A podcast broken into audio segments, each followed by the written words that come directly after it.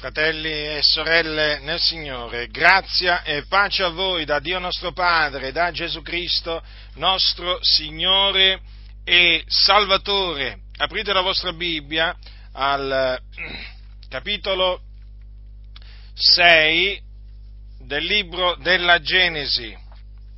Capitolo 6 del libro della, della Genesi.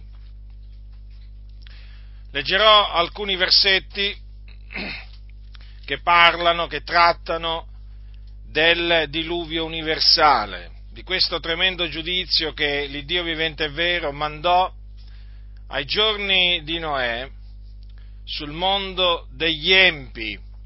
Così è scritto, capitolo 6 dal versetto 5. E l'Eterno vide che la malvagità degli uomini era grande sulla terra e che tutti i disegni dei pensieri del loro cuore non erano altro che male in ogni tempo. E l'Eterno si pentì d'avere fatto l'uomo sulla terra e se ne addolorò in cuor suo. E l'Eterno disse, io sterminerò di sulla faccia della terra l'uomo che ho creato, dall'uomo al bestiame, ai rettili, agli uccelli dei cieli, perché mi pento d'averli fatti. Ma Noè trovò grazia agli occhi dell'Eterno. Questa è la posterità di Noè. Noè fu uomo giusto, integro ai suoi tempi. Noè camminò con Dio e Noè generò tre figliuoli, Sem, Cam e Jafet. Or la terra era corrotta davanti a Dio. La terra era ripiena di violenza e Dio guardò la terra ed ecco era corrotta, poiché ogni carne aveva corrotto la sua via sulla terra e Dio disse a Noè, nei miei decreti la fine d'ogni carne è giunta, poiché la terra per opera degli uomini è piena di violenza, ecco io li distruggerò insieme con la terra. Fatti un'arca di legno di gofer, falla stanze e spalmala di pece di dentro e di fuori. Ed ecco come la dovrai fare, la lunghezza dell'arca sarà di 300 cubiti, la larghezza di 50 cubiti e l'altezza di 30 cubiti. Farai all'arca una finestra in alto e le darai la dimensione di un cubito, metterai porte, la porta da un lato e farai l'arca a tre piani, uno da basso, un secondo e un terzo piano. Ed ecco, io sto per far venire il diluvio delle acque sulla terra per distruggere di sotto i cieli ogni carne in cui è alito di vita, tutto quello che è sopra la terra morrà. Ma io stabilirò il mio patto con te, tu entrerai nell'arca, tu e i tuoi figliuoli, la tua moglie e le mogli dei tuoi figliuoli, con te e di tutto ciò che vive d'ogni carne fanno entrare nell'arca due d'ogni specie per conservarli in vita con te e siano maschio e femmina degli uccelli secondo le loro specie, del bestiame secondo le sue specie, di tutti i rettili della terra secondo le loro specie. Due d'ogni specie verranno a te, perché tu li conservi in vita e tu prendeti d'ogni cibo che si mangia e fattene provvista, perché serva di nutrimento a te allora. E Noè fece così, fece tutto quello che Dio gli aveva comandato.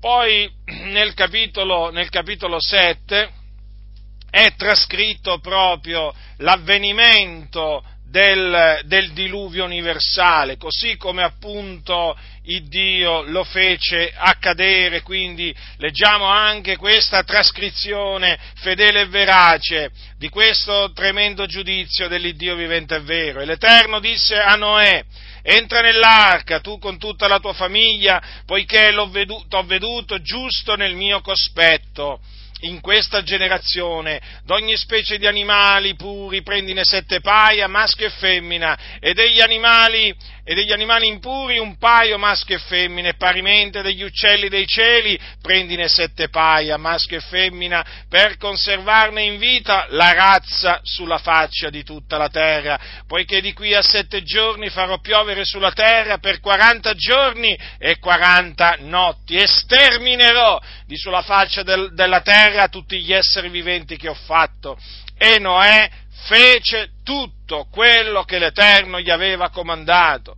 Noè era in età di 600 anni quando il diluvio delle acque inondò la terra e Noè con i suoi figlioli, con la sua moglie e con le mogli dei suoi figlioli entrò nell'arca per scampare dalle acque del diluvio degli animali puri e degli animali impuri, degli uccelli e di tutto quello che striscia sulla terra, vennero delle coppie, maschio e femmina, e Noè entrò nell'arca come Dio aveva comandato a Noè. E al termine dei sette giorni avvenne che le acque del diluvio furono sulla terra. L'anno seicentesimo della vita di Noè, il secondo mese, il diciassettesimo giorno del mese, in quel giorno tutte le fonti del grande abisso scoppiarono, le catarratte del cielo s'aprirono e piove sulla terra per quaranta giorni e quaranta notti. In quello stesso giorno Noè, Sem, Cam e Jafet, figliuoli di Noè, la moglie di Noè e le tre mogli dei suoi figliuoli con loro entrarono nell'arca essi e tutti gli animali secondo le loro specie e tutto il bestiame secondo le sue specie tutti i rettili che strisciano sulla terra secondo le loro specie tutti gli uccelli secondo le loro specie tutti gli uccelletti tutto quel che porta ali. D'ogni carne in cui è alito di vita venne una coppia Noè nell'arca. Venivano maschio e femmina d'ogni carne come Dio aveva comandato a Noè, poi l'Eterno lo chiuse dentro l'arca. E il diluvio venne sopra la terra per quaranta giorni e le acque crebbero e sollevarono l'arca che fu levata in alto in sulla terra e le acque ingrossarono e crebbero grandemente sopra la terra e l'arca galleggiava sulla superficie delle acque e le acque ingrossarono oltremodo sopra la terra e tutte le alte montagne che erano sotto tutti i cieli furono coperte, le acque salirono quindici cubiti al di sopra delle vette dei monti, e le montagne furono coperte, e perì ogni carne che si muoveva sulla terra, uccelli, bestiame, animali selvatici, rettili d'ogni sorta striscianti sulla terra e tutti gli uomini, tutto quello che era sulla terra asciutta ed aveva alito di vita nelle sue narici, morì. E tutti gli esseri che erano sulla faccia della terra furono sterminati, dall'uomo fino al bestiame, ai rettili e agli uccelli del cielo, furono sterminati di sulla terra, non scampò che Noè con quelli che erano lui, con lui nell'arca, e le acque rimasero alte sopra la terra per 150 giorni. Dunque, la malvagità era grande, veramente grande sulla terra ai giorni di Noè, questo uomo giusto, integro, come appunto lo descrive la Sacra Scrittura, e badate bene che quando la Scrittura de- descrive qualcuno, definisce qualcuno come uomo giusto, quello è un uomo giusto. Lo definisce integro ed è integro, non è in un'altra maniera, perché la stessa cosa viene detto di Lot il giusto Lot. E il giusto Lot l'hanno fatto diventare mondano, carnale. È una vergogna, è una vergogna che nella Chiesa dell'Iddio vivente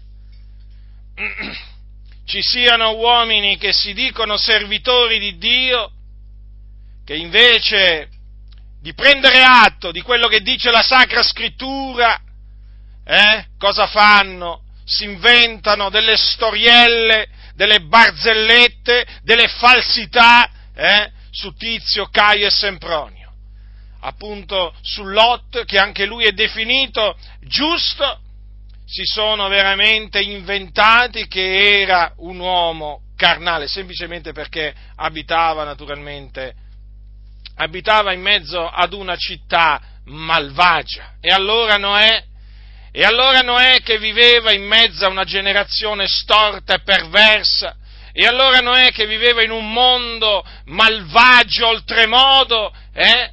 Noi forse non dovremmo credere a quello che dice la Sacra Scrittura, eh? dovremmo mettere in dubbio quello che dice la Sacra Scrittura su Noè, come fanno questi impostori eh, che al giusto lotto lo fanno passare per un uomo carnale, che faremo? Imiteremo questi impostori? definendo Noè anche lui un uomo carnale, un uomo mondano perché, perché, viveva in mezzo a una generazione storta e perversa. Così non sia. Noi vogliamo attenerci a quello che dice la Sacra Scrittura e quindi ho voluto fare questa puntualizzazione, questa precisazione, perché oggi in mezzo alle chiese c'è un attacco frontale, diretto, sfacciato, spudorato contro i giusti del Signore e non solo contro, e non solo contro Lot, ma anche contro Giobbe, anche contro Giobbe. Oramai nelle chiese si raccontano le barzellette contro gli uomini giusti, eh? non vengono mai fatte predicazioni contro gli uomini malvagi, contro gli uomini carnali, mondani, ma vengono fatte predicazioni apposte contro i giusti, eh? per farli passare per uomini carnali, affinché oggi, affinché oggi non ci siano uomini che seguono le stesse orme Ecco perché avete notato perché ci, ci, ci, attaccano, ecco, avete capito perché ci scherniscono, avete, avete capito allora, fratelli nel Signore, perché ce l'hanno con noi? Eh? Perché detestano i giusti, detestano quelli che amano la giustizia e camminano nella giustizia. Se Lot fosse vivo lo definirebbero carnale, se Job fosse vivo lo definirebbero orgoglioso della sua giustizia eh? e quant'altro perché questa gente in mezzo alla Chiesa è gente infiltrata, empia, gente empia che si traveste, che si è travestita. E molti sono caduti vittima di questa finta, finta diciamo pietà, di questa falsa apparenza di queste persone, perché questi sono finti cristiani, finti, Persino un bambino quando nella Bibbia legge il giusto lotto lo definisce giusto. Eh? Persino un bambino quando legge la storia di Giobbe e legge le parole di elogio che Dio ebbe nei confronti di Giobbe, anche lui definirà Giobbe come l'ha definito Dio, cioè come un uomo, come un uomo giusto. Come mai allora oggi in mezzo alla Chiesa, eh? C'è, questa, c'è questo esercito, eh, c'è questo esercito di pastori eh, che attacca spudoratamente i giusti del Signore, perché questo è un esercito di filistei che si sono infiltrati in mezzo alla Chiesa per portare confusione, per portare disordine, per portare scompiglio nel campo di Dio. Ma il Dio che è giusto farà ricadere il male fatto dalle loro lingue sulla loro testa perché il Dio non sopporta e non tollera che i suoi giusti vengano oltraggiati, offesi, e derisi pure, e derisi, perché dovete sapere che sui giusti della parola de, che, che, sono trascritti nella parola di Dio hanno fatto pure le barzellette, eh? fanno pure le barzellette nel, nelle, in mezzo alle chiese, ma addirittura fanno le barzellette su Gesù, su Dio, fanno le, le, le vignette, addirittura arrivano a fare le vignette su Dio e su Gesù, ma che cosa c'è da aspettarsi da questo esercito di filistei? Che cosa c'è da aspettarsi del bene? Bene, gente malvagia che quando apre la bocca vomita ingiurie contro i giusti e contro la giustizia di Dio.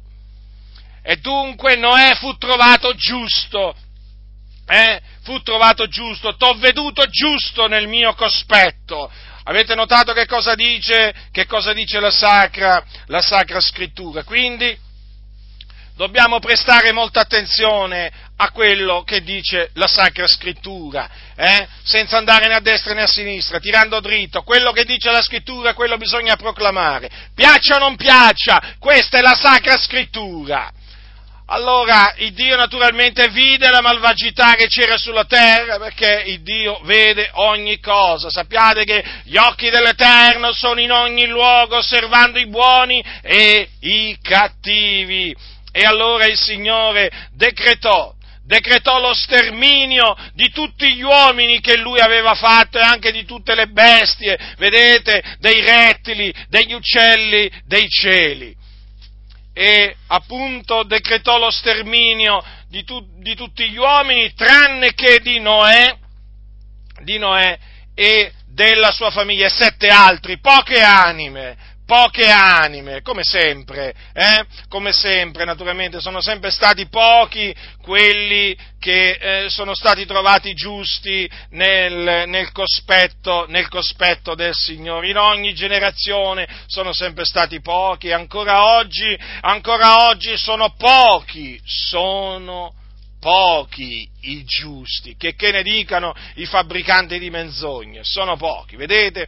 Al giorno, al giorno, ai giorni di Noè, Noè e sette altri furono salvati di mezzo a quel, a quel diluvio, poche anime, la terra era popolata, non sappiamo certamente quanto fosse popolata, sicuramente non come adesso, però comunque sia, poche anime furono salma, salvate di mezzo, di mezzo al, al diluvio. Dunque, il Signore dunque vide la malvagità degli uomini che era sulla terra, vide Noè che era giusto nel cospetto, nel cospetto di Dio e allora decretò, decretò il, lo sterminio, lo sterminio di ogni, di ogni, di ogni carne e per salvare Noè comandò a Noè di costruire un'arca. Costruire un'arca, gli, gli diede pure le misure, gli disse proprio come doveva, come doveva farla e naturalmente gli diede altre, altre istruzioni.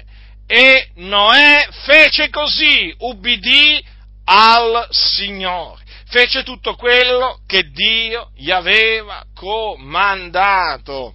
Ecco, dunque per fede Noè si mise si mise a costruire, a costruire l'arca, eh? l'arca.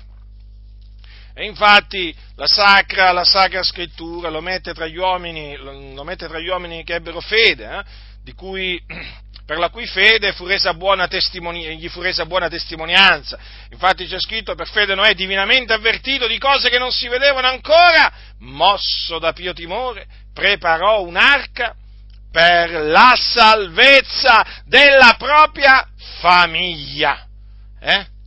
Quindi vedete, Noè credette in Dio e ubbidì a Dio facendo, mettendosi a fare quello che Dio gli aveva comandato di fare, essendo pienamente convinto che Dio avrebbe mantenuto a suo tempo la sua parola e avrebbe mandato quel diluvio quel diluvio sulla faccia della terra, il che avvenne. Sette giorni prima che il Signore mandasse il diluvio, sul, il diluvio delle acque, eh, il Signore avvertì, avvertì eh, Noè che ancora una volta fece tutto quello che Dio gli aveva comandato, entrò nell'arca. Entrò nell'arca e naturalmente poi vennero tutti gli animali nell'arca che il Signore fece arrivare. Eh, e poi il Dio lo chiuse dentro l'arca. E una volta che l'arca fu chiusa da Dio, ecco che il diluvio venne sopra la terra, pensate, per 40 giorni. Eh? 40 giorni. Voi considerate un po' voi che cosa avvenne, che cosa avvenne? Hm? Che le acque, le acque, inondarono la terra e eh, crebbero, ma crebbero così tanto che eh, dice che tutte le alte montagne che erano sotto tutti i cieli furono coperte, tutte, tutte! Quindi il diluvio fu universale. Il diluvio fu universale, praticamente le acque ricoprirono tutto il globo terrestre. Tutte le montagne le più alte furono coperte, coperte. E eh, tutto quello che era sulla terra asciutta ed aveva alito di vita nelle sue narici morì. Quindi morirono uomini e donne, eh, morirono bambini, morirono anziani, morirono tutti, perirono, in quel castigo divino perirono veramente tante persone, solo Noè e sette altri furono salvati. Vedete come Dio dunque castigò il mondo degli empi ai giorni di Noè. È chiamato il mondo degli empi, così dice Pietro quando dice nella sua epistola, nella sua seconda epistola, che Dio se non risparmiò, dice così Pietro, eh, che Dio non risparmiò il mondo antico, ma salvò Noè, predicatore di giustizia, con sette altri, quando fece venire il diluvio sul mondo degli empi. Ecco, il mondo degli empi. Quindi Noè non era un empio, Noè era un giusto. Un giusto che predicava la giustizia, infatti è chiamato predicatore di giustizia. Predicò Noè, predicò alla sua generazione la giustizia. Vedete dunque? D'altronde è chiamato giusto, era un uomo giusto, era un uomo integro, predicò la giustizia. Chi ascoltò Noè? Nessuno. Nessuno, e infatti vedete che oltre a, eh, diciamo, ai suoi, eh, a sette altri, eh, ai suoi, che appunto sono il numero di sette, non ci fu nessun altro che naturalmente entrò dentro, dentro l'arca. Ora, quel diluvio lo ha mandato il Dio. Lo ha mandato il Dio migliaia di anni fa, certamente,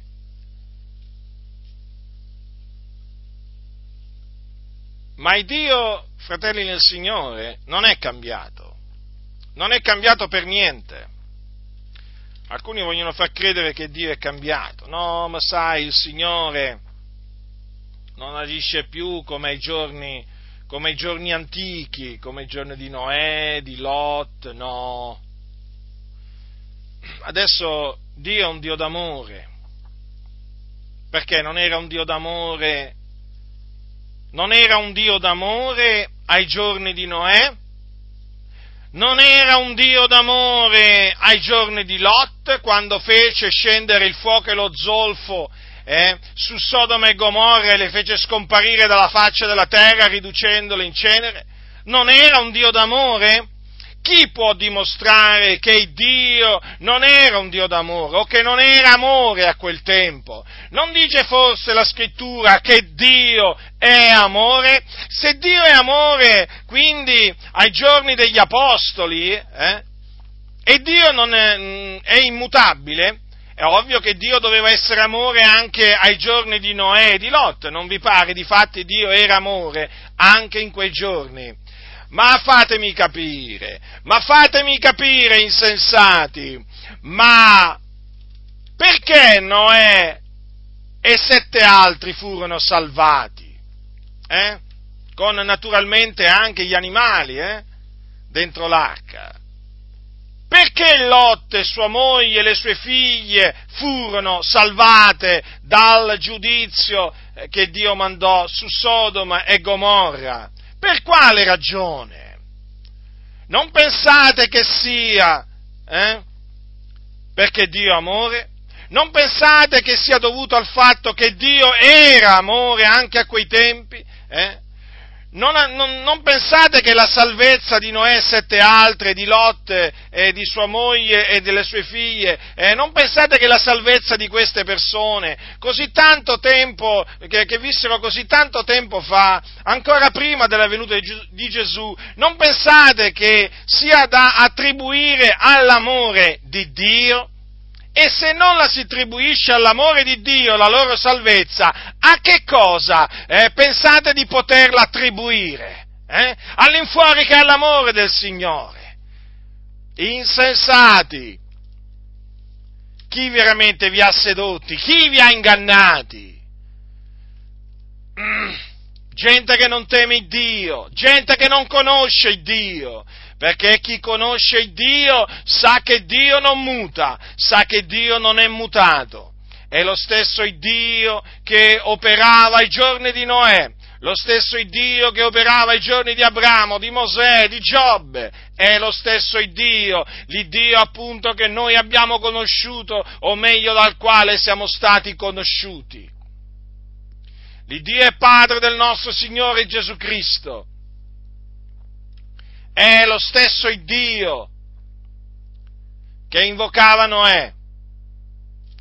sappiatelo questo, è lo stesso Dio a cui si rivolgeva Abramo, Abramo il patriarca, è lo stesso Dio a cui Giobbe si rivolse in mezzo alla sua afflizione, è lo stesso, non è un altro Dio, non è cambiato.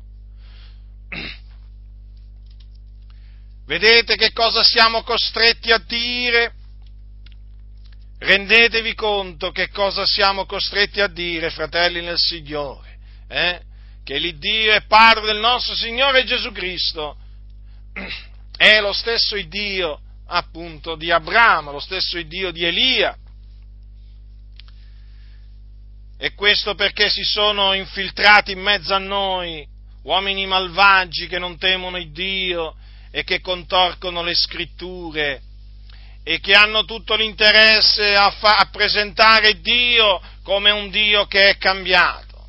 Certo, perché siccome che loro sono malvagi, loro sono malvagi, allora vogliono allontanare da loro il pensiero del castigo di Dio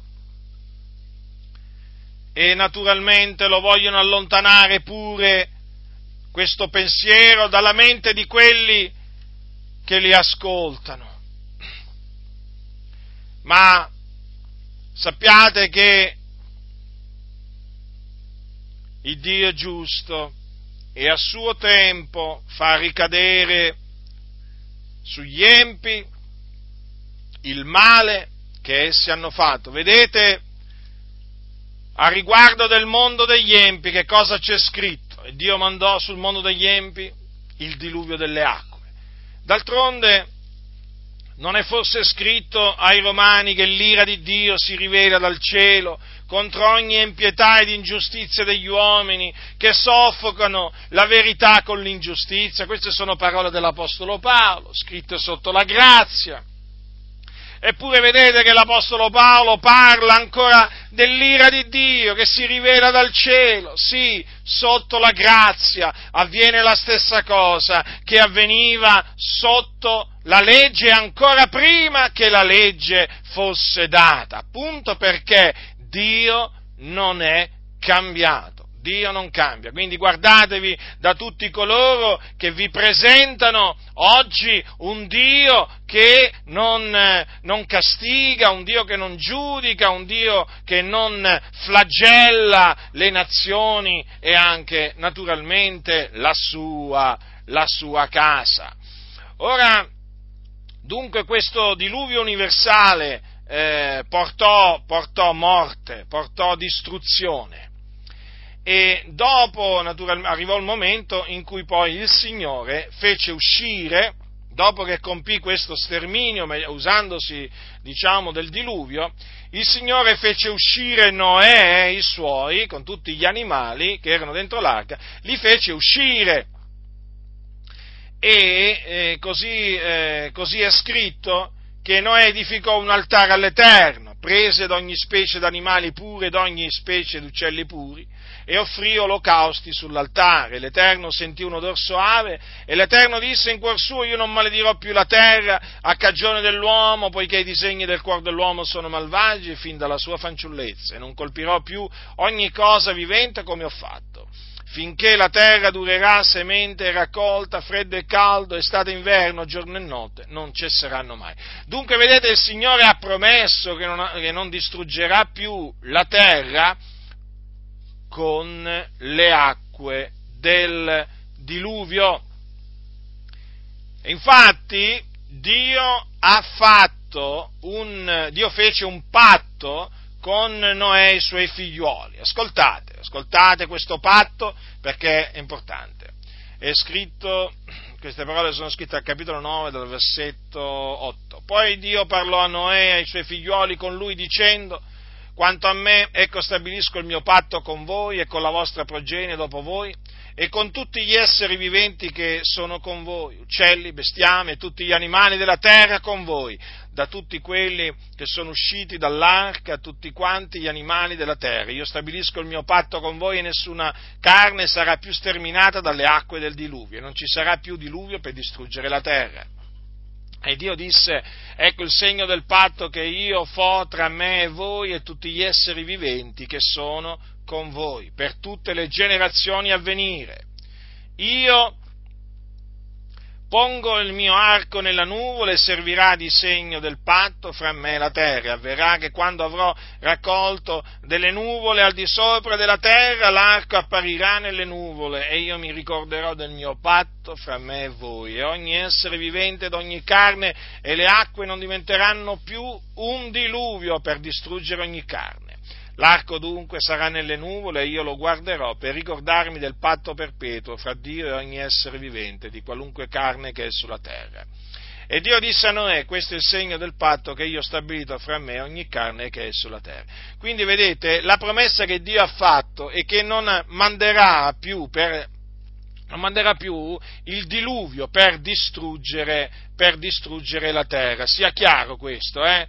Perché il Signore non ha detto che non punirà più eh, la terra o il mondo degli empi, no, ha detto che non manderà, non ci sarà più diluvio per distruggere la terra, quindi il Signore così, in questo patto così ha, ha, promesso appunto che non manderà più un diluvio universale per distruggere la terra. E questo naturalmente dobbiamo prendere atto di questo che da quando il Signore mandò eh, quel diluvio non c'è stato più un diluvio universale. Non c'è stato, perché Dio ha mantenuto la sua parola. E non ci sarà, fratelli nel Signore, non ci sarà. Non ci sarà perché questa è la parola dell'Iddio vivente. Avete visto che cosa il Signore fece?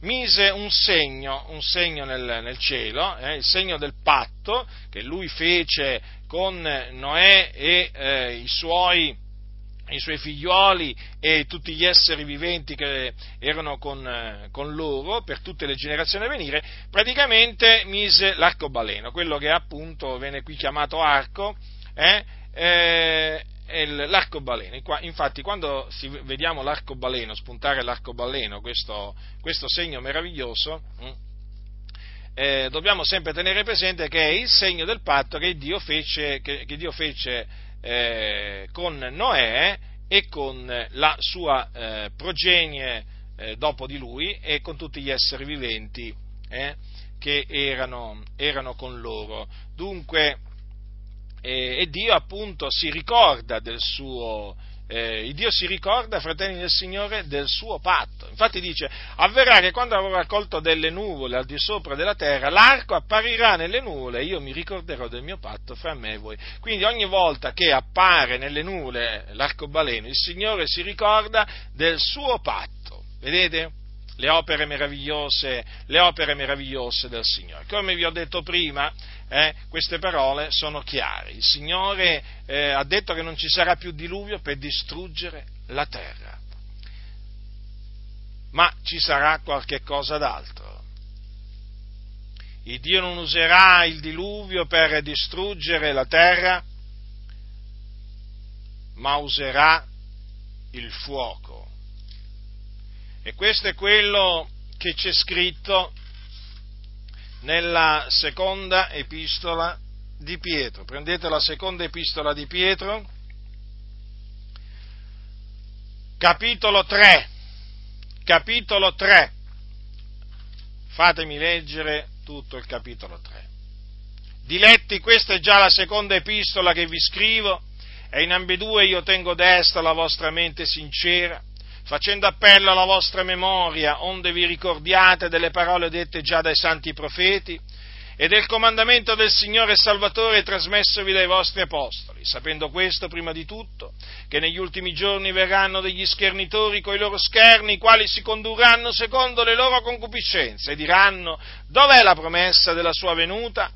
Perché dal giorno in cui i padri si sono addormentati, tutte le cose continuano nel medesimo stato come dal principio della creazione, poiché costoro dimenticano questo volontariamente, che ab antico per effetto della parola di Dio esistettero dei cieli e una terra tratta dall'acqua e sussistente in mezzo all'acqua, per i quali mezzi il mondo d'allora, sommerso dall'acqua, perì mentre i cieli d'adesso e la terra per la medesima parola sono custoditi, essendo riservati al fuoco per il giorno del giudizio e della distruzione degli uomini empi. Ma voi diletti non dimenticate quest'unica cosa, che per il Signore un giorno è come mille anni e mille anni sono come un giorno. Il Signore non ritarda l'adempimento della sua promessa come alcuni reputano che faccia, ma egli è paziente verso voi, non volendo che alcuni periscano, ma che tutti giungano a ravvedersi ma il giorno del Signore verrà come un ladro, in essi i cieli passeranno stridendo e gli elementi infiammati si dissolveranno e la terra e le opere che sono in essa saranno arse. Poiché dunque tutte queste cose hanno da dissolversi, quali non dovete voi essere per santità di condotta e per pietà, aspettando e affrettando la venuta del giorno di Dio, a cagion del quale i cieli infuocati si dissolveranno e gli elementi infiammati si struggeranno? Ma secondo la sua promessa noi aspettiamo nuovi cieli e nuova terra nei quali abiti la giustizia. Perciò, diletti, aspettando queste cose, studiatevi d'essere trovati agli occhi suoi immacolati e irreprensibili nella pace e ritenete che la pazienza del Signor nostro è per la vostra salvezza, come anche il nostro caro fratello Paolo ve l'ha scritto secondo la sapienza che gli è stata data e questo egli fa in tutte le sue epistole, parlando in esse di questi argomenti, nelle quali epistole sono alcune cose difficili a capire, che gli uomini ignoranti e instabili torcono, come anche le altre scritture, a loro propria perdizione. Voi dunque, diletti, sapendo queste cose innanzi, state in guardia, che talora trascinati anche voi dall'errore degli scellerati, non iscadiate dalla vostra fermezza, ma crescete nella grazia e nella conoscenza del nostro Signore Salvatore Gesù Cristo. A Lui sia la gloria, ora e in sempiterno. Amen. Dunque c'è un giorno, c'è un giorno, eh, un giorno stabilito da Dio, nel quale, nel quale Dio userà il fuoco per distruggere la terra, per distruggere gli uomini empi. Così è scritto. Questo giorno ha da venire. Questo giorno si avvicina. È un giorno di furore, di indignazione, perché Dio è indignato. Dio è indignato con questo mondo malvagio, malvagio. Cosa c'è scritto qua dunque, fratelli? Allora, allora, il mondo d'allora, sommerso dall'acqua, perì, e l'abbiamo visto come è perito il mondo d'allora, eh? Ma cosa dice anche? mentre i cieli d'adesso e la terra, badate bene, non solo la terra ma anche i cieli, eh,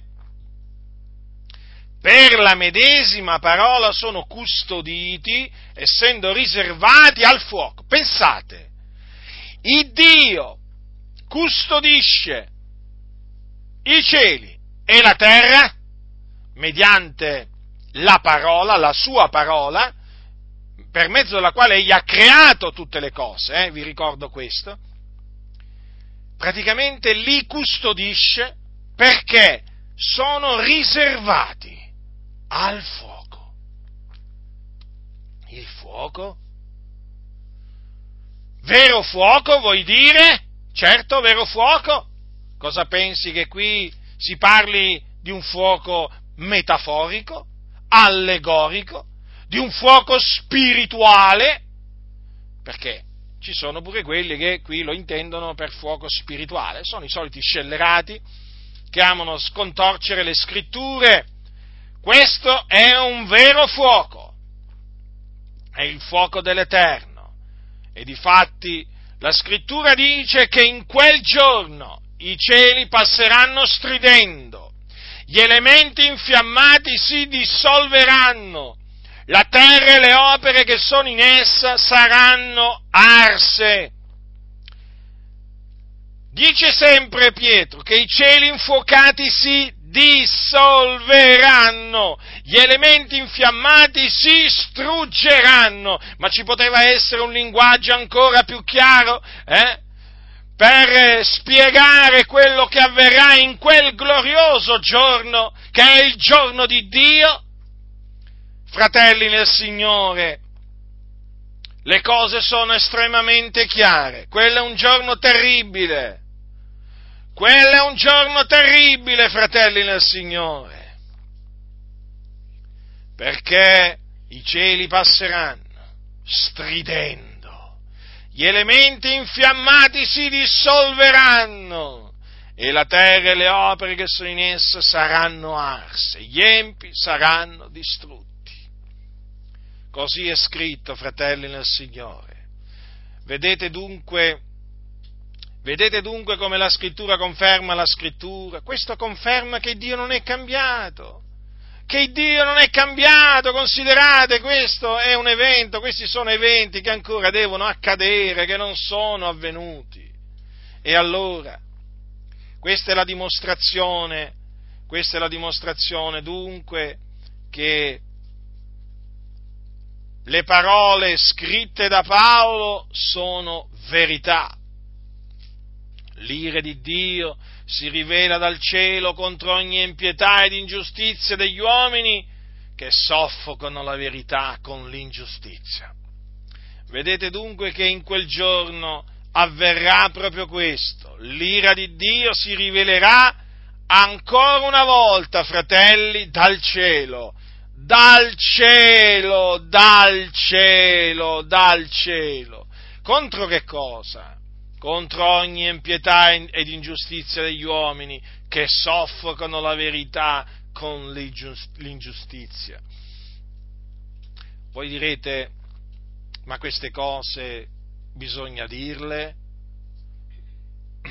Oggi bisogna dirle? Certo che bisogna dirle, l'ha dette Pietro.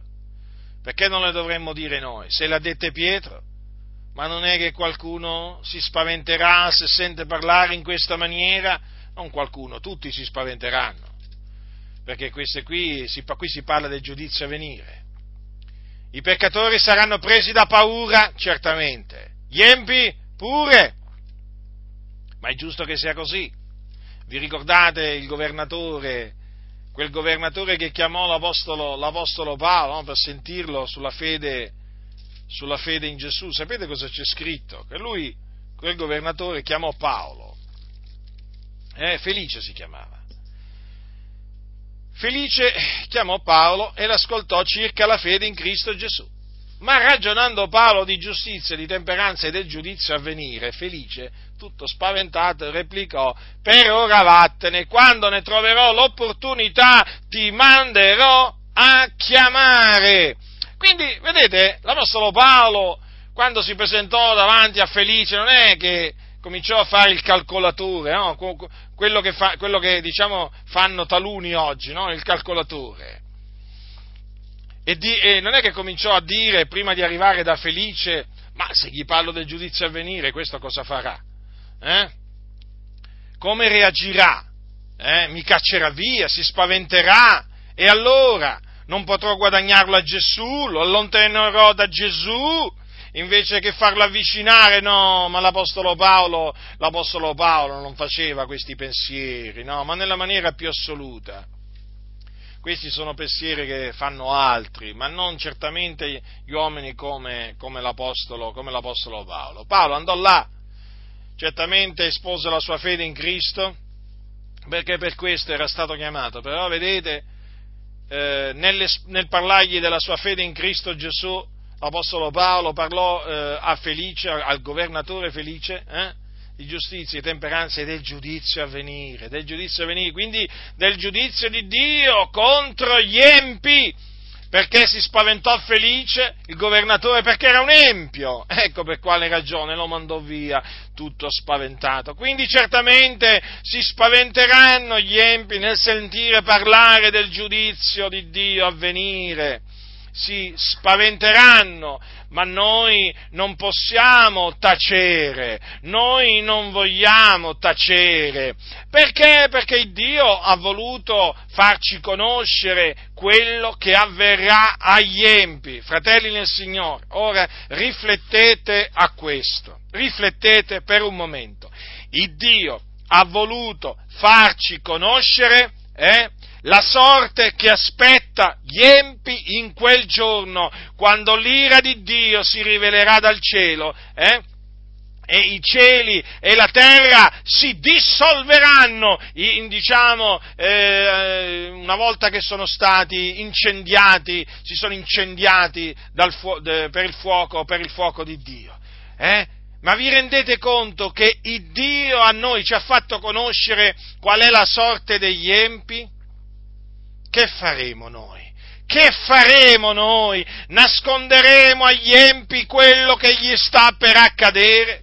Quello che gli accadrà per volontà di Dio? Eh? Perché così Dio ha stabilito, così non sia, fratelli nel Signore. Così non sia.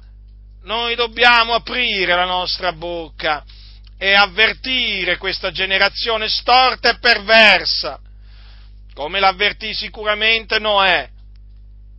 Noè predicò la giustizia, eh? E quindi che facciamo noi? Predichiamo la giustizia. Gli empi non ci ascolteranno, lo sappiamo.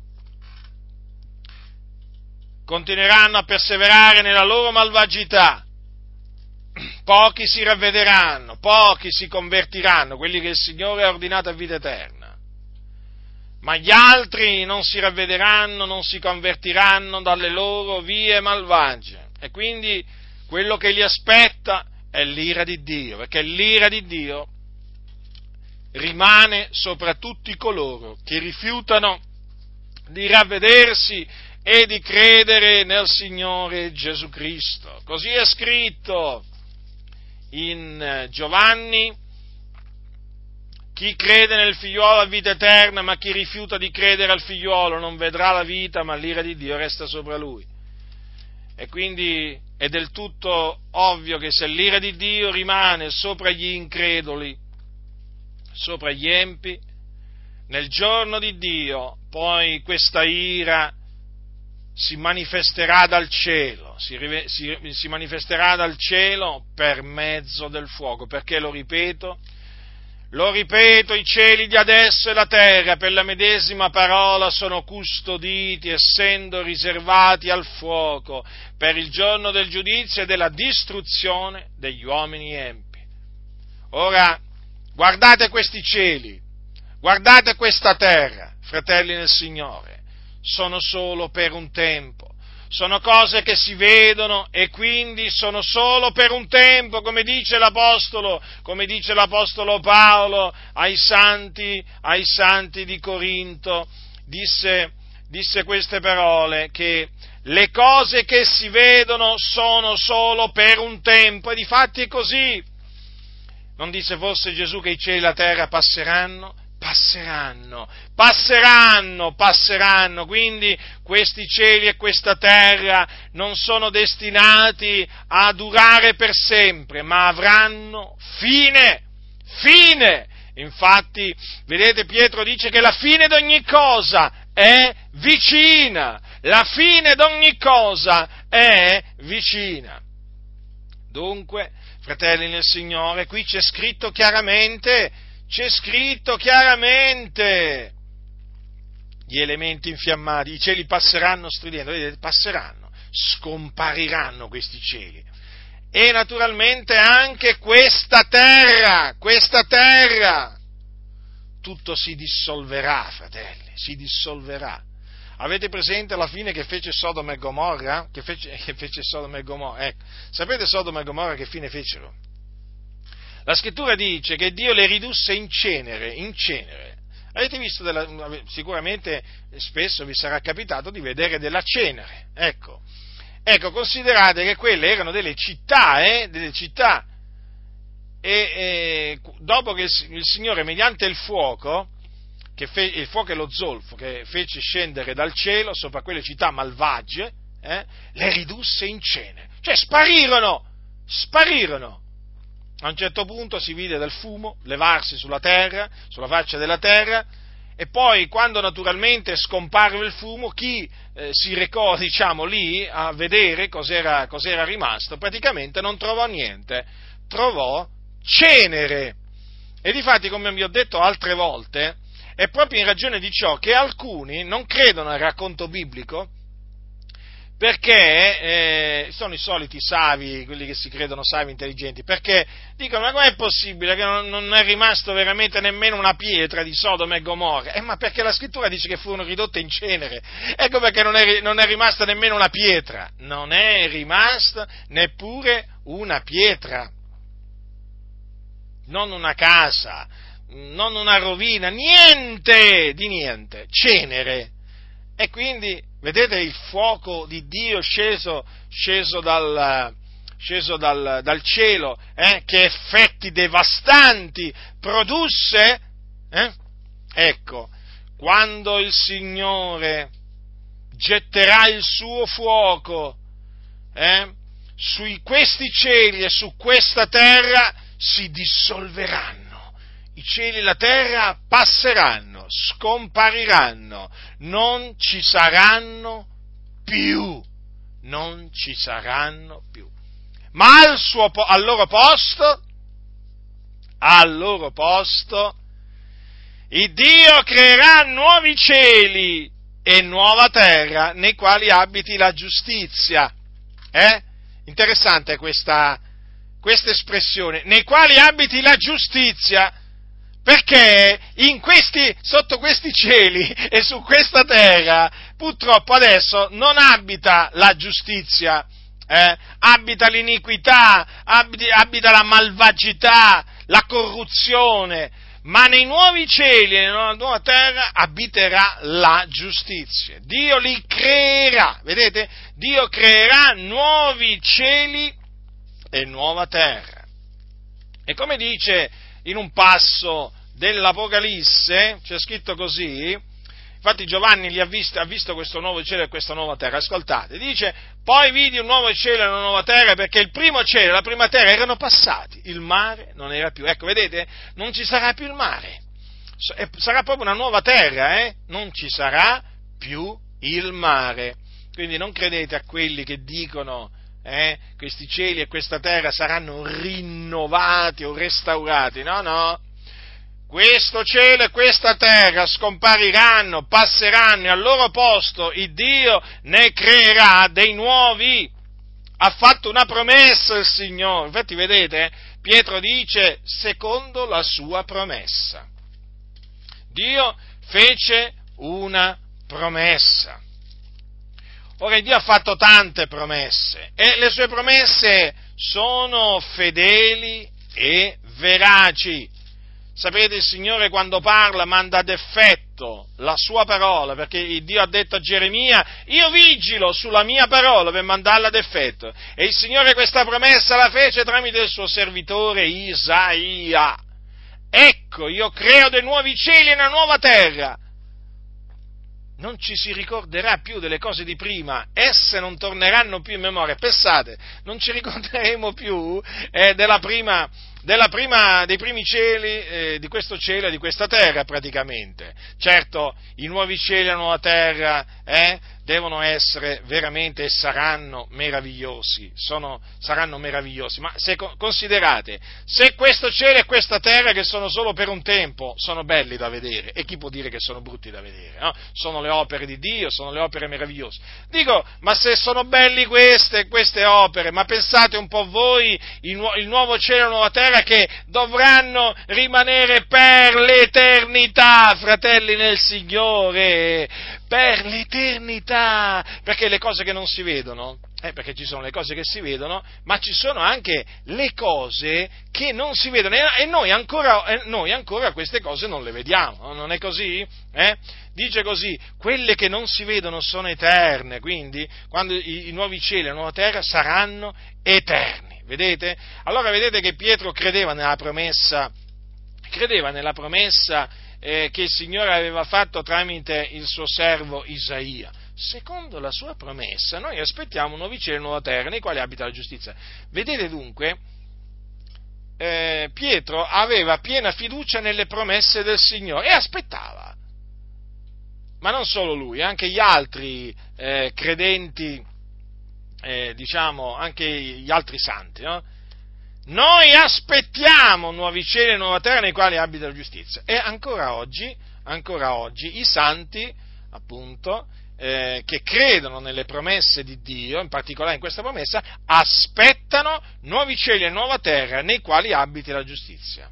Mm? Ora, appunto per tornare a questo tremendo giudizio che si abbatterà sul mondo degli empi, perché, fratelli del Signore, questo è un mondo degli empi, eh? Come lo possiamo definire il mondo nel quale noi oggi viviamo?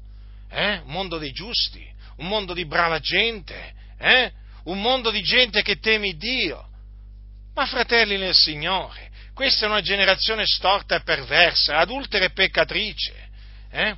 Come, come, lo era peraltro la generazione in mezzo alla quale visse Gesù, gli apostoli dopo di lui. Fratelli, questo è un mondo malvagio, ve lo dico, ma soprattutto lo dico per quelli che forse ancora non l'hanno capito. Perché molti ancora non hanno capito che questo è il mondo degli empi, il mondo nel quale viviamo. Non l'hanno proprio capito. Non l'hanno proprio capito. Addirittura, addirittura gli vanno a dire agli empi che Gesù li ama, che Dio li ama. Quando la scrittura dice che Dio odia tutti gli operatori di iniquità, loro gli vanno a dire al mondo degli empi Gesù ti ama. Proprio gli vanno a portare proprio un messaggio completamente diverso da quello che portava Gesù al mondo degli empi, diverso totalmente da quello che portavano gli apostoli al mondo degli empi. Qual era questo messaggio che portarono sia Gesù che gli apostoli? Ravvedetevi e credete all'Evangelo. Questo è il messaggio da portare agli empi, questo e solo questo. Sì, proprio così. Altrimenti, se gli empi vi chiedono, altrimenti, com, sapete no, come fanno gli empi? Altrimenti che mi succede? Sapete che ci sono quelli anche che rispondono in questa maniera, un po' un di, no? Un po' per provocarvi, un po' insomma un po' per eh, farvi arrabbiare, un po' per, eh, per deridervi, Beh, altrimenti noi rispondiamo così, altrimenti perirete, altrimenti quando morirete innanzitutto andrete all'inferno. E là naturalmente c'è un fuoco, un vero fuoco, come è vero il fuoco appunto che si abbatterà su questi cieli e su questa, e su questa terra e li, farà, e li farà dissolvere. E poi, nel giorno del giudizio, quando, continuate a dirglielo, quando risorgerete, comparirete davanti al trono di Dio per essere giudicati secondo le vostre opere e sarete gettati poi nello stagno ardente di fuoco e di zolfo, dove sarete tormentati nei secoli dei secoli. Ecco cosa gli dovete dire, ma non è che glielo dovete dire solo se ve lo chiedono, che fine faranno se non si ravvederanno e non crederanno all'Evangelo, diteglielo anche se non ve lo chiedono, perché li dovete avvertire, fratelli. Dobbiamo avvertire il mondo degli empi, dobbiamo avvertire il mondo degli empi di quello che sta per accadere adesso, fratelli, fratelli nel Signore.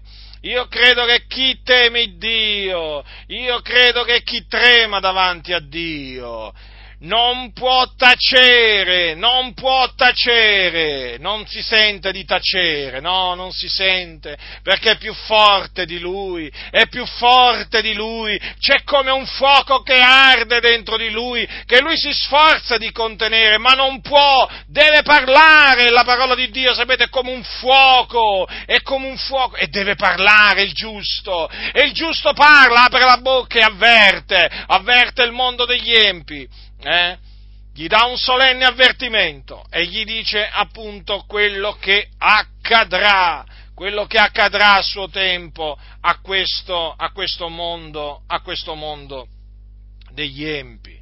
È un mondo malvagio, fratelli nel Signore. È un mondo che pensa di potersi fare beffe di Dio. È un mondo, è un mondo che prende piacere nel violare i comandamenti di Dio. È, è un mondo che ha pervertito, pervertisce le diritte vie del Signore. È un mondo che chiama il bene male il male bene. È un mondo spietato. È un mondo amante, amante del, del piacere, anziché di Dio. Il mondo è cattivo, fratelli nel Signore. Il mondo è cattivo. Taluni taluni se ne escono spesso facendomi questa domanda, ma tu vedi il male dappertutto? Ma, vedete, io vedo il male dove c'è il male, non è che vedo il male dove c'è il bene. Il problema è che alcuni non vedono il male, non lo vedono proprio da nessuna parte. Ci sono pastori, ci sono predicatori che a sentirli parlare sembra veramente che vivono in un altro mondo, su un altro pianeta. Cioè, sembra proprio che il mondo in cui viviamo, in fin dei conti, non è così malvagio, non è cattivo, non è spietato. Ma l'avete notato questo? Ma l'avete notato? sembra che eh, questo mondo sia in un certo senso amico di Dio. A sentirli parlare. Non predicano mai contro il peccato. Non esortano mai i peccatori a ravvedersi e convertirsi dalle loro vie malvagie. Non annunciano mai il giudizio, i giudizi di Dio che si abbattono sulla terra. Non annunciano mai il giudizio di Dio a venire. Non parlano mai di queste cose.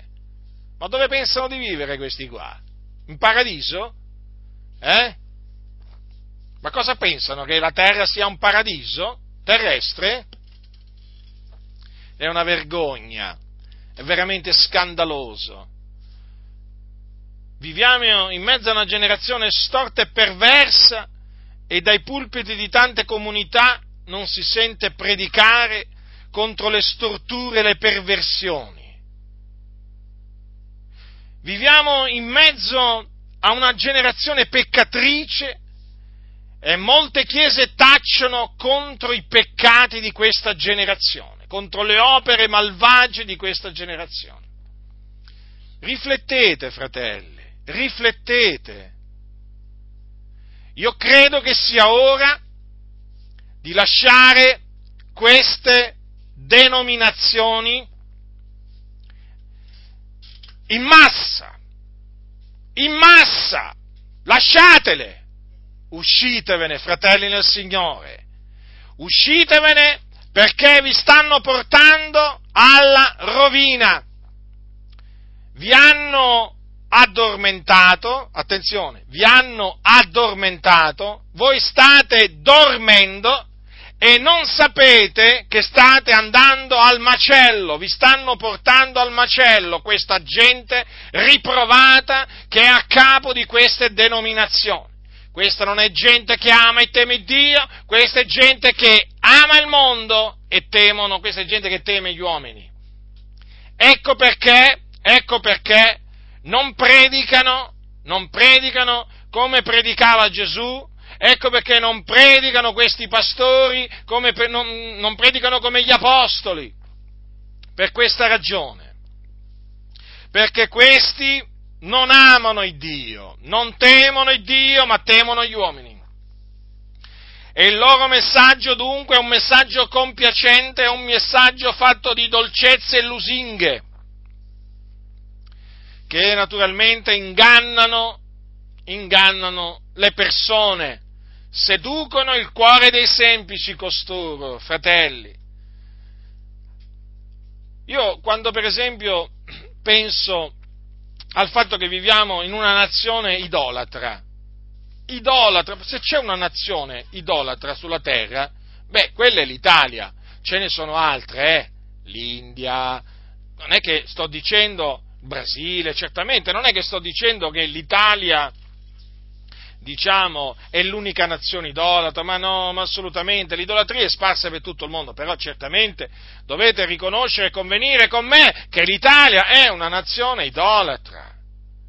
Ci sono statue, immagini, eh? Dappertutto, dappertutto, dappertutto. Ma chi è che di voi non ha visto una statua? Eh, o un'immagine cosiddetta sacra, diciamo, appartenente alla Chiesa Cattolica Romana, ma credo che nessuno di voi non possa dire non ho mai visto, non ho mai visto una statua d'immagine. Ecco, quelle cose sono idoli, in abominio a Dio. E coloro che si prostrano davanti a quelle immagini, a quelle statue, coloro che rendono un servizio, non importa di che genere di servizio, sono idolatri sono idolatri, fratelli nel Signore, sono empi e gente eh, che non erediterà il regno di Dio. Sono idolatri. Voi direte, ma come? La Chiesa Cattolica Romana allora insegna l'idolatria? Promuove l'idolatria? Ma certo, e di fatti, per fare questo, ha rimosso il secondo comandamento. Lo ha rimosso e lo ha sostituito. Infatti, come sapete, la Chiesa Cattolica Romana ha manipolato i dieci comandamenti. Ecco di che cosa poi la Chiesa Cattolica Romana si è reso eh, anche colpevole, eh, della, della, manipolazione dei dieci, dei dieci comandamenti. Ora io quando considero semplicemente questo, che viviamo in mezzo a una nazione idolatra, ma a sentire taluni predicatori quando evangelizzano, diciamo quando evangelizzano, ma solamente quando evangelizzano, come, o quando loro dicono che evangelizzano, eh?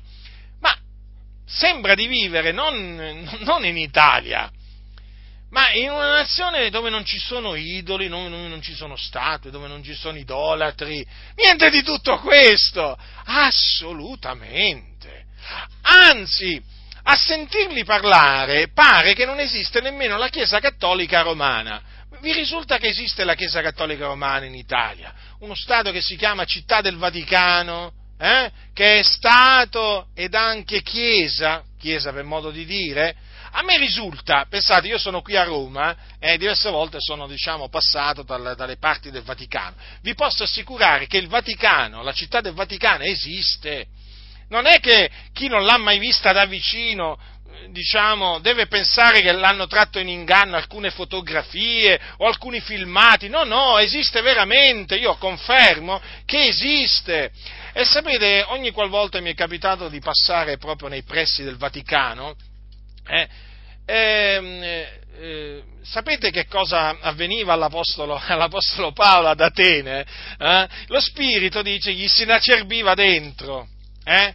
Dice lo spirito gli si inacerbiva dentro a vedere la città piena di idoli. Ecco, in particolare quando ci si avvicina alla, alla, quando diciamo si è nei pressi del Vaticano, proprio lo spirito già ti si inacerbisce un po' per, andando per Roma, perché Roma proprio di per sé è una città piena di idoli, ma quando arrivi al Vaticano ti si, ti si inacerbisce ancora di più, ma ti si inacerbisce ancora di più. Esiste esiste questo Stato, Stato Chiesa, chiamiamolo così, che insegna l'idolatria, che promuove l'idolatria, che in questa maniera eh, aiuta tante anime ad andare in perdizione o comunque ad attirarsi l'ira di Dio. Ma a sentire tanti eh, predicatori qua in Italia, dal pulpito io dico, eh, dal pulpito, dal pulpito, fratelli del Signore. Oh, sembra che veramente noi viviamo in un'altra nazione. Non esiste la Chiesa cattolica romana. Sapete, qualcuno ha detto, no? per eh, indurre qualcuno a non credere a qualcosa nell'esistenza di qualcosa, tu basta che non ne parli. Allora questi hanno fatto propria questa, questa idea, infatti non ne parlano per far credere che noi non viviamo in una nazione idolatra cattolici romani sono fratelli. Sì, c'è qualche differenza dottrinale, eh, però in fin dei conti anche loro parlano di Gesù. Ah sì? Anche loro parlano di Gesù? Di quale Gesù? E poi, fratelli? Ma fratelli di chi? miei no, nostri anzi, non sono nostri fratelli, perché i nostri fratelli sono quelli che fanno la volontà dell'Iddio e Padre nostro. E chi fabbrica idoli e immagini cosiddette sacre e chi li serve, chi si mette davanti ad essi e gli fa una preghiera, o se fa un segno della croce, eh, o li porta in processione, o gli va a chiedere una grazia, eh? fammi la grazia, Madonna, eh, li avete mai visti, li avete mai visti questi, questi mariani quando si, quando si, mettono davanti, quando si mettono davanti a una statua della loro cara, della loro cara come la chiamano, Madonna? Eh? Ma li avete mai sentiti come si rivolgono eh, a, a, a, questa, a, questa, statua, eh, a questa entità che loro chiamano Madonna? Che cos'è quella? Quella idolatria! Quella è idolatria, quelli sono idolatri, quelli non sono nostri fratelli. Chi fa quelle cose non fa la volontà dell'Iddio e Padre nostro, ma fa la volontà del diavolo. E infatti dietro l'idolatria c'è il diavolo che è padre della menzogna. Gli adoratori che il Padre cerca, che richiede, eh, sono adoratori che lo adorano in spirito e verità, non con l'ausilio eh, di immagini e statue, di idoli nella maniera più assoluta. Dice così che l'ora viene, anzi è già venuta, che i veri adoratori adoreranno il Padre in spirito e verità, perché tali sono gli adoratori che il Padre richiede, il Dio è spirito, e quelli che l'adorano bisogna che l'adorino in spirito e verità. E quindi esistono veri adoratori e sono quelli che adorano il Dio in spirito e verità, ma perché lo conoscono, o meglio sono stati conosciuti da Dio, ma esistono anche finti adoratori di Dio, che sembra che adorano il Dio, ma adorano gli idoli, perché sono idolatri, non sono figli di Dio, sono figli del diavolo, come esistono pure i figli del diavolo, certo esistono pure i figli del diavolo. Eh? La scrittura ne parla, sono le zizzanie che poi in quel giorno saranno prese e gettate nel fuoco per, per essere bruciate. E dunque, eh? E dunque, fratelli, ma quali fratelli? Gli idolatri non sono fratelli. Eh? Ma ecco, allora, è dire, allora, è come dire, che quelli che adorano là Krishna, lì in India, o la mucca, eh, prendiamo quelli che adorano la mucca, va, quelli che la considerano, diciamo, un dio o comunque un, anim- un animale sacro, eh?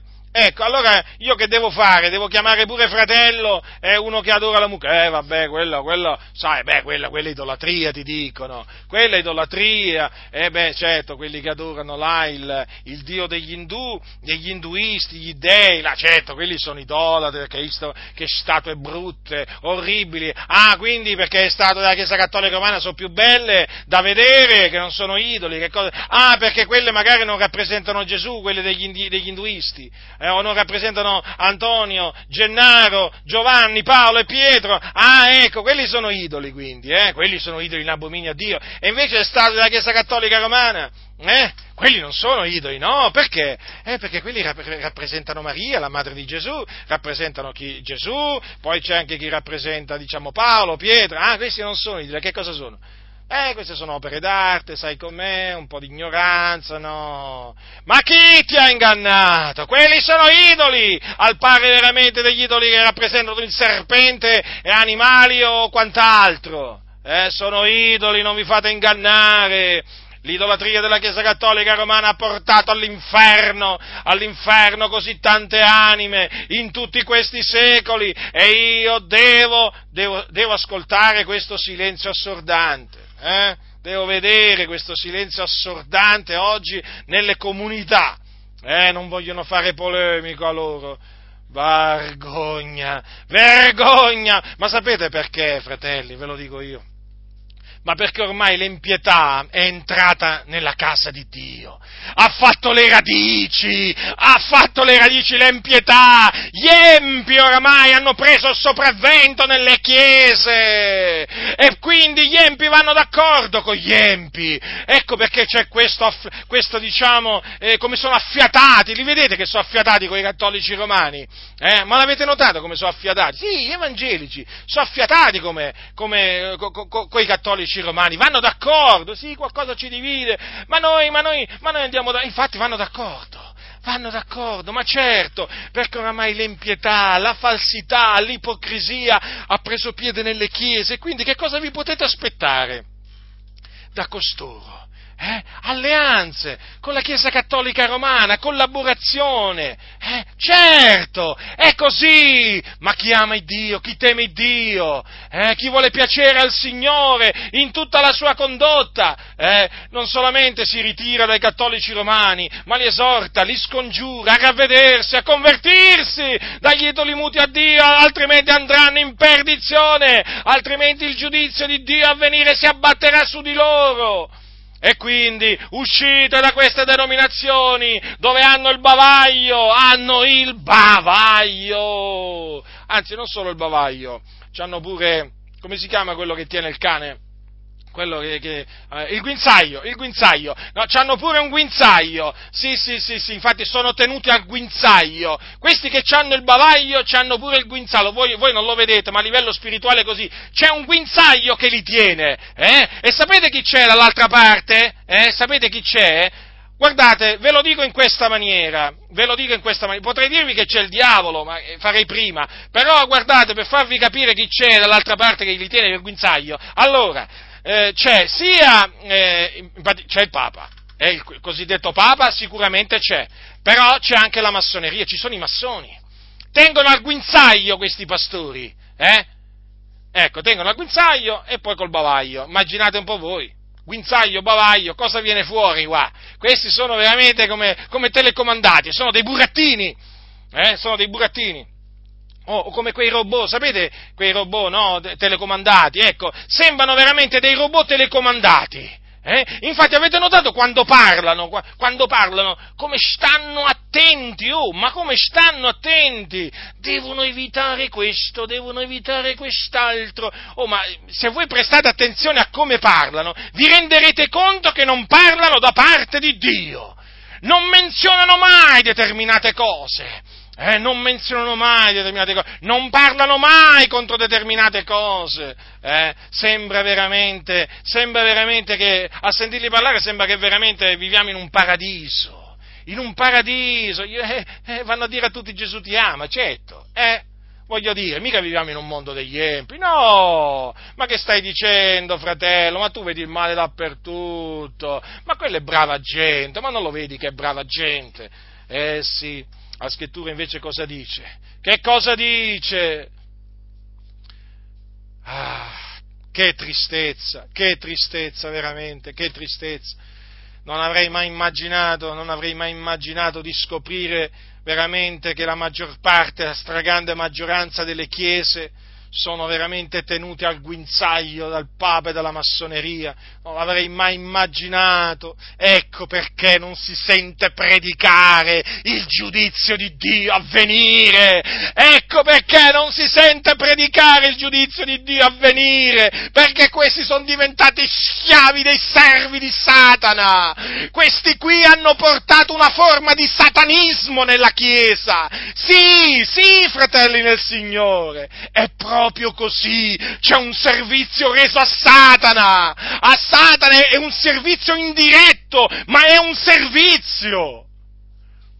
È una vergogna, è uno scandalo e bisogna veramente gridare dai tetti contro questo scandalo quando io veramente, quando veramente leggo, leggo eh, Geremia, Isaia, quando leggo la storia dei profeti, quando leggo la storia di Elia, quando leggo la storia degli apostoli, ma soprattutto la storia di Gesù di Nazareth, il Signore, il Salvatore, quando leggo come parlavano, come predicavano agli empi e poi veramente vedo che, vedo che questa che si dice Chiesa, Chiesa eh, sta in silenzio, c'ha paura, trema come una foglia davanti, davanti al Papa, quello che chiamano Papa, trema come una foglia davanti alla massoneria. Ma dico veramente, fratelli nel Signore, è ora, è giunta l'ora per la grazia di Dio che ve ne usciate da queste prigioni, da queste prigioni, vi tengono veramente imprigionati, vi tengono incatenati, siete incatenati, servite solo a riempire le loro casse per costruire le cattedrali, servite solo questo, perché a loro non gli interessa niente della vostra anima, a loro della verità non interessa niente, non c'è amore per la verità nel loro cuore, perché non c'è l'amore di Dio, non c'è l'amore di Dio, fratelli del Signore. Signore, perché chi ha l'amore di Dio nel suo cuore, eh, quando parla, eh, quando parla, non mostra amore per il mondo, nel senso, verso le concupiscenze del mondo, non mostra nella vita l'amore per il mondo, sempre verso le concupiscenze del mondo, capite? E invece questi amano il mondo, il plauso del mondo, i complimenti del mondo, è questo che cercano, ecco perché non predicano al mondo, mondo è come si conviene, perché loro sono nemici di Dio, essendo che sono diventati amici del mondo, sono amici del mondo questi predicatori eh, tenuti al guinzaglio dal Papa e dalla massoneria, sono nemici di Dio, ve lo ripeto, ve lo griderò fino alla fine quando un servo del Signore, quando un amico di Dio parla, lo sentite, si sente, ma si sente anche quando parlano i nemici di Dio. Stanno attenti ai punti, alle virgole, eh? Sì, sì, sì, stanno attenti, ma ormai li abbiamo scovati, ormai li abbiamo scovati, la loro parlata li dà a conoscere la loro parlata, il loro linguaggio li dà a conoscere, è un linguaggio massonico, è un linguaggio massonico, studiatevi bene la massoneria, così capite cosa intendo per linguaggio massonico, eh? e quando sentite il linguaggio massonico sappiate che non avete davanti un servo di Dio, non è un servo di Dio! Sappiatelo qui, non importa quanti titoli ci abbia, non importa quante lingue antiche conosca, non importa se legge la Bibbia in ebraico, in greco, non importa, fratelli nel Signore, quello non è un servo di Dio, ricordatevelo, ricordatevelo. Eh? Se Giovanni Battista fosse vivo oggi, come predicherebbe? Come predicava allora? Se Paolo fosse vivo oggi, come predicherebbe? Come predicava allora? Se Gesù fosse sulla terra adesso, eh? come predicherebbe? Come predicava allora? Eh? Se ci fosse Geremia, se ci fosse Isaia, come predicherebbero? Come predicavano allora? Quindi domandatevi perché costoro non predicano con franchezza? Perché non denunciano la malvagità che, nel, che esiste nel mondo e anche nella Chiesa? Perché? Semplice, perché non servono Dio, perché loro non sono servi di Dio. Non sono servi di Dio, non sono giusti, non sono dei giusti, ascoltatemi, eh, ricordatevi che nella Chiesa ci sono anche degli empi, ci sono intrusi fra noi degli empi, già c'erano ai tempi degli apostoli, immaginate un po' voi adesso, sono moltiplicati proprio, eh? E questi sono a capo, a capo, non è che sono l'ultima ruota del carro, come si suol dire, questi sono ai vertici gli empi, sono ai vertici, avete capito? La stoltezza occupa posti altissimi, ricordatevelo questo, ricordatevelo questo. E quindi, a capo di queste denominazioni prigioni, eh, eh, questi elementi, questi individui, eh, col bavaglio al guinzaglio, sappiatelo, sappiatelo che non sono servi di Dio, ma come? Non, non riusciremmo a discernere un servo di Dio? Eh? Ma fatevi questa domanda. Ma fatevi questa domanda. Ma Gesù era il servo di Dio, il servitore, certo, il servitore. Gesù è chiamato il servitore. Sì, servitore di Dio. Paolo era un servitore di Dio, certo che era. Pietro, sì, anche. I profeti? Sì, anche, anche loro erano profeti. Come parlavano? Come parlavano? Voi dovete esaminare le scritture. Avete capito? Dovete esaminare le scritture. Così parlano gli uomini di Dio, eh? con franchezza, con coraggio, mossi dall'amore di Cristo. Eh?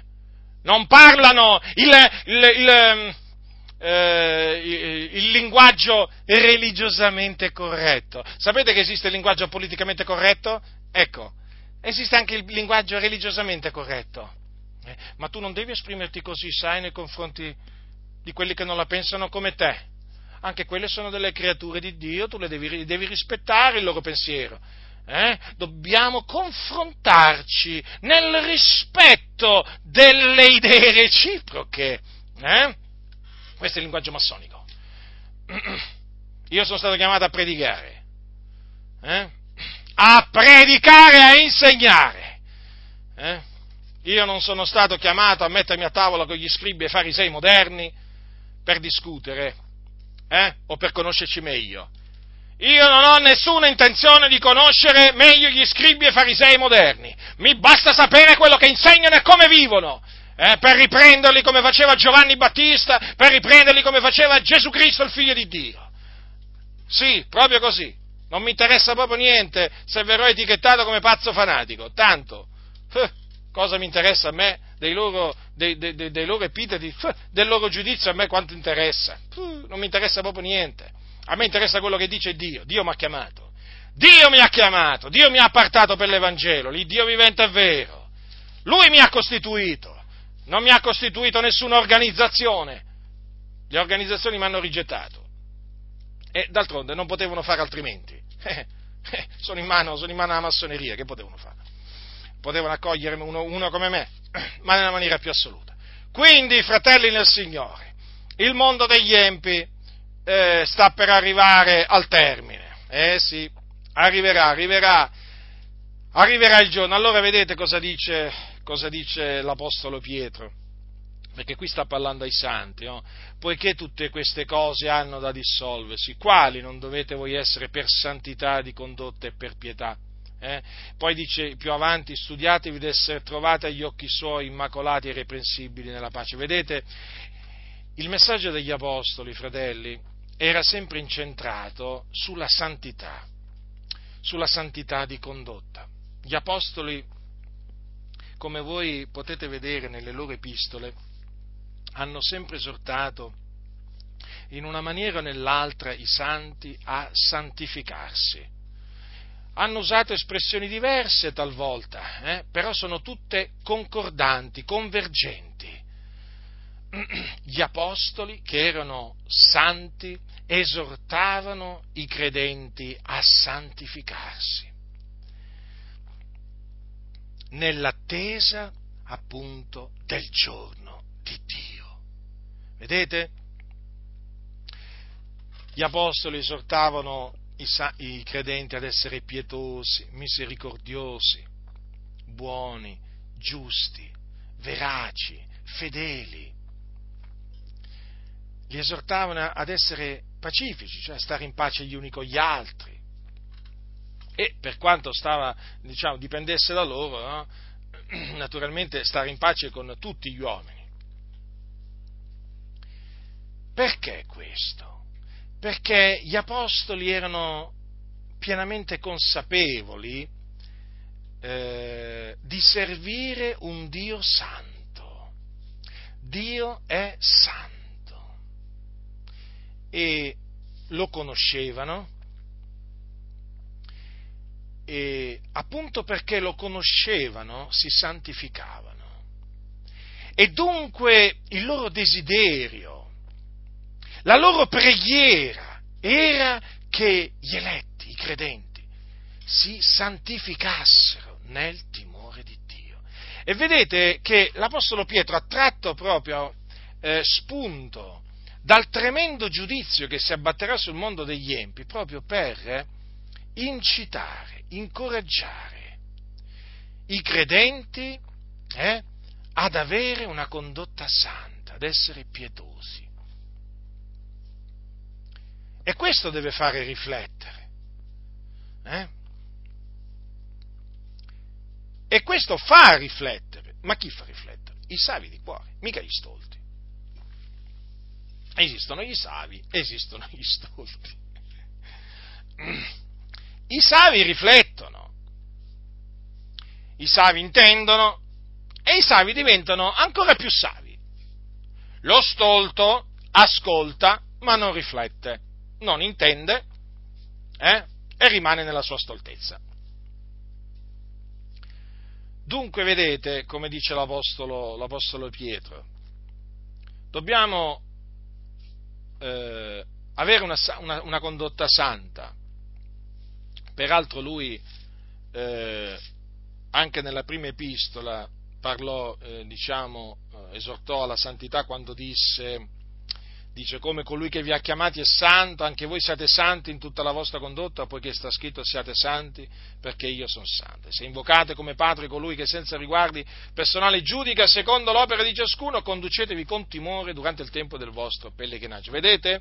Dunque l'Apostolo Pietro esortava i santi ad avere una, ad essere santi in tutta la vostra condotta. Già perché noi siamo stati santificati, infatti siamo santi, però siamo stati chiamati a santità, quindi a santificarci. Avete notato, fratelli del Signore? Ecco, l'Apostolo Pietro ci teneva, ma come l'Apostolo Paolo, ma come l'Apostolo, l'Apostolo Giovanni, eh, anche Giacomo, vedete come ci tenevano quegli uomini, eh? Come ci tenevano a che i credenti si santificassero, veramente perché il loro desiderio era di vedere eh, le chiese eh, essere sante, eh, condursi quindi in maniera degna di Cristo, in maniera degna eh, dell'Evangelo di Cristo. Questo era il loro desiderio ed è anche il nostro desiderio. È anche il nostro desiderio. E loro naturalmente davano, davano l'esempio. E vedete che gli ha ricordato ai santi che la pazienza del Signore nostro, dice, è per la vostra salvezza. Per quale ragione? Perché appunto l'Apostolo Pietro cosa gli ha detto? Gli ha ricordato il Signore non ritarda l'adempimento della sua promessa come alcuni reputano che faccia. Ma egli è paziente verso voi, stava parlando ai santi, eh? non volendo che alcuni periscano, ma che tutti giungano a ravvedersi, vedete? La pazienza di Dio eh? per la nostra salvezza. Dunque, coloro che sono caduti nel peccato, sappiano che Dio eh, vuole che loro si ravvedano. Eh? Ravvedetevi dunque, ravvedetevi. Non sprezzate la benignità del Signore, non sprezzate le ricchezze della sua benignità, perché il Dio è paziente, però poi arriva il giorno che la sua pazienza termina, eh? perché pazientò anche ai giorni di Noè, ma poi la sua pazienza terminò. Dice così, infatti, eh, la, la, scrittura dice che la benignità di Dio ti trae al ravvedimento, vedi? Eh? La benignità di Dio quindi trae al ravvedimento, spinge al, al ravvedimento, ma attenzione a non sprezzare le ricchezze della sua, della sua benignità, eh?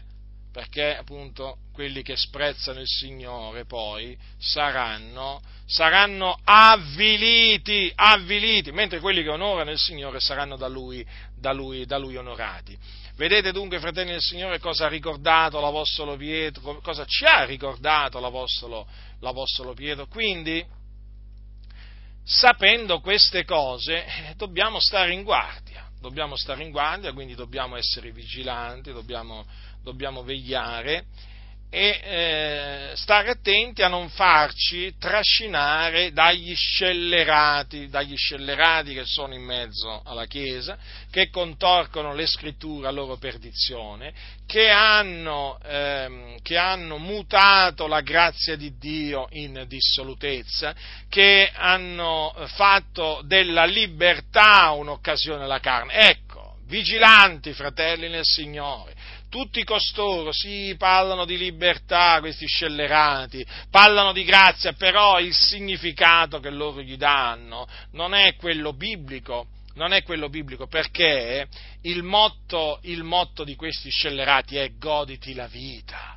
goditi la vita, loro ti dicono c'hai una vita sola e divertiti, non rinunciare a niente, non privarti di niente, eh, ma lo vedi Dio quante cose, quante cose belle ha fatto e goditi la vita. E infatti costoro invogliano a peccare, invogliano ad amare il mondo, le sue concupiscenze, sono fatti così eh, pasta lievitata, gente corrotta di mente, privata della verità, ma questi sono nemici della croce di Cristo, eppure sono in mezzo alla Chiesa, eh? sono in mezzo alla Chiesa questi scellerati. Allora massima attenzione, fratelli, perché questi scellerati, questi scellerati, badate bene, eh, non vi incitano a santità di condotta, no, fratelli, no, no, no, no, no, no. Questi vi incitano a una condotta empia, infatti vi danno pure l'esempio, vi danno pure l'esempio. Ma dico io, ma non lo vedete? Ma non li vedete? Ma non li vedete? Ma non li vedete? Ma questi sono veramente mondani, sono mondani, gente che fa, gente che fa la bella vita, gente che, a cui piace divertirsi, divertirsi. E gente spietata, non è gente che ha pietà, è gente spietata, ma infatti non gli interessa niente se le persone vanno all'inferno. Infatti non le avvertono, non le avvertono le persone che stanno andando all'inferno, che pietà possono avere Possono avere mai pietà delle persone? Eh? Come? Stanno andando all'inferno e non li avvertono. Ma quando uno è mosso da pietà verso, verso, il, verso il peccatore, lo avverte, perché il peccatore è in pericolo, è un uomo in pericolo. Eh? È un uomo in pericolo il peccatore, ma voi cosa, cosa pensate che sia un peccatore? Eh? Infatti avete visto quando parlano i peccatori, Gesù ti ama, gli dicono. C'era un predicatore, non mi ricordo più adesso chi lo diceva, lo, lo lessi una volta, che eh, mi pare che lui lo, lo, diceva di se stesso, o lo dicevano altri di lui, adesso non ricordo esattamente, però mi ricordo il, il concetto, il concetto di questa frase che gli, attri, gli attribuivano, di questo modo di comportarsi. Cioè questo predicava ai peccatori, predicava ai peccatori come se, eh, diciamo, a questi peccatori non gli rimanesse altro tempo da vivere. Pensate un po' voi. Li scongiurava a ravvedersi, a convertirsi, come se, come se da un momento all'altro costoro, eh, diciamo, eh, come se fossero spariti dalla, dalla faccia della terra. Eh? Come dire, in un certo senso, gli, gli parlava come se quello fosse l'ultimo giorno della loro vita. Ecco, per farvi capire un po' come bisogna parlare ai peccatori, oggi qualcuno direbbe col cuore in mano eh? Alcuni oggi non predicano col cuore in mano, ma chi è che predica col cuore in mano? Con il portafoglio in mano, semmai predicano. Ah, questo sì, altro che cuore in mano, ma li sentite predicare veramente, sembra che ci abbiano il portafoglio in mano. Eh? E infatti stanno a parlare sempre di soldi, di soldi, di soldi, e basta, via da queste prigioni, via. Ma fratelli, ma perché vi volete fare ancora sfruttare? Ma non vi, basta, non, non vi sono bastati tutti questi anni in cui vi hanno sfruttati, questi che predicano il portafoglio in mano, per dire, eh? praticamente è una maniera, diciamo, per, per diciamo, rappresentare questi, questi predicatori servi di mammona. Basta! Eh, basta, cioè, dire, ma non, non, vi, non, vi, siete ancora resi conto che questi non servono il Signore? Eh? e non vogliono che gli altri lo servano, andate via. Dove, and- dove, andremo? Alcuni diranno, nelle case. Cominciate a radunarvi nelle case, fate i culti in casa, piegate le ginocchia, come facevano gli antichi discepoli del Signore. Offrite il vostro culto in casa, dovunque due o tre sono renati nel nome mio, qui vi sono io in mezzo a loro, ha detto Gesù. Certo, vi chiameranno galline, non vi preoccupate però vi chiameranno galline perché per, per, per diciamo, quelli che hanno le cattedrali, quelli che si riuniscono nelle case sono, sono, sono definiti delle, delle, galline perché non spiccano mai il volo. Invece loro, no, dato che hanno le cattedrali, hanno spiccato il volo. Capite? Loro volano. Certo, bisogna dirgli anche in che direzione stanno volando, perché stanno volando nella direzione sbagliata, eh? Qualcuno glielo dica a questi impostori! Glielo dica, glielo dica! Comunque non vi preoccupate, non siete come le galline, voi siete pecore del Signore. Vi diranno che siete quattro gatti, non siete manco quattro gatti, siete delle pecore voi, pecore del Signore. Io vi stimo pecore del Signore perché il Signore vi ha comprati a caro prezzo, non vi chiamo né, né gatti né galline perché non lo siete. Io vi chiamo pecore del Signore, fate parte del gregge del Signore che è un piccolo, un piccolo gregge.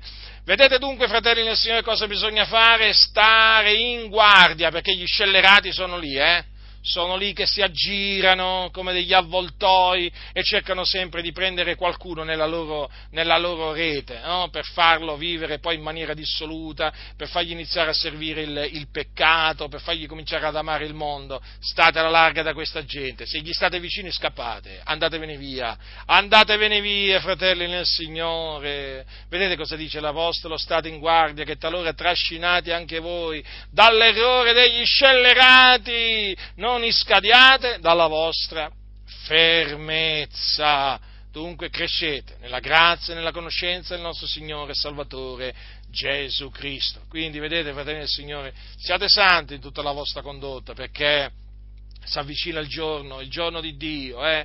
si avvicina quel giorno in cui, come dice la Sacra Scrittura, i cieli infuocati si dissolveranno e gli elementi infiammati si struggeranno. Che giorno terribile!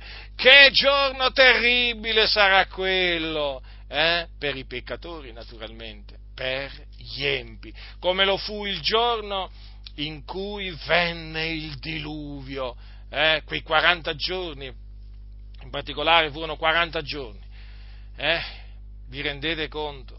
Chissà quante urla che sono state sentite, eh, quante urla che si sono elevate, quante imprecazioni ai giorni di Noè, quando hanno cominciato a vedere a vedere tutta quell'acqua scendere dal cielo, invadere le strade dei paesi, eh, cominciare a salire, quando hanno cominciato a vedere i morti galleggiare sull'acqua, gli animali, che disastro, che disastro, che, giorno, che giorni terribili furono quelli, eh, quando il giudizio di Dio si abbatté sul mondo degli empi. E sarà anche un giorno terri- terribile per gli empi anche il giorno di Dio che ha da venire, nel quale appunto eh, saranno puniti gli empi, saranno puniti gli empi, saranno puniti gli schernitori, quelli che, quelli che ci scherniscono,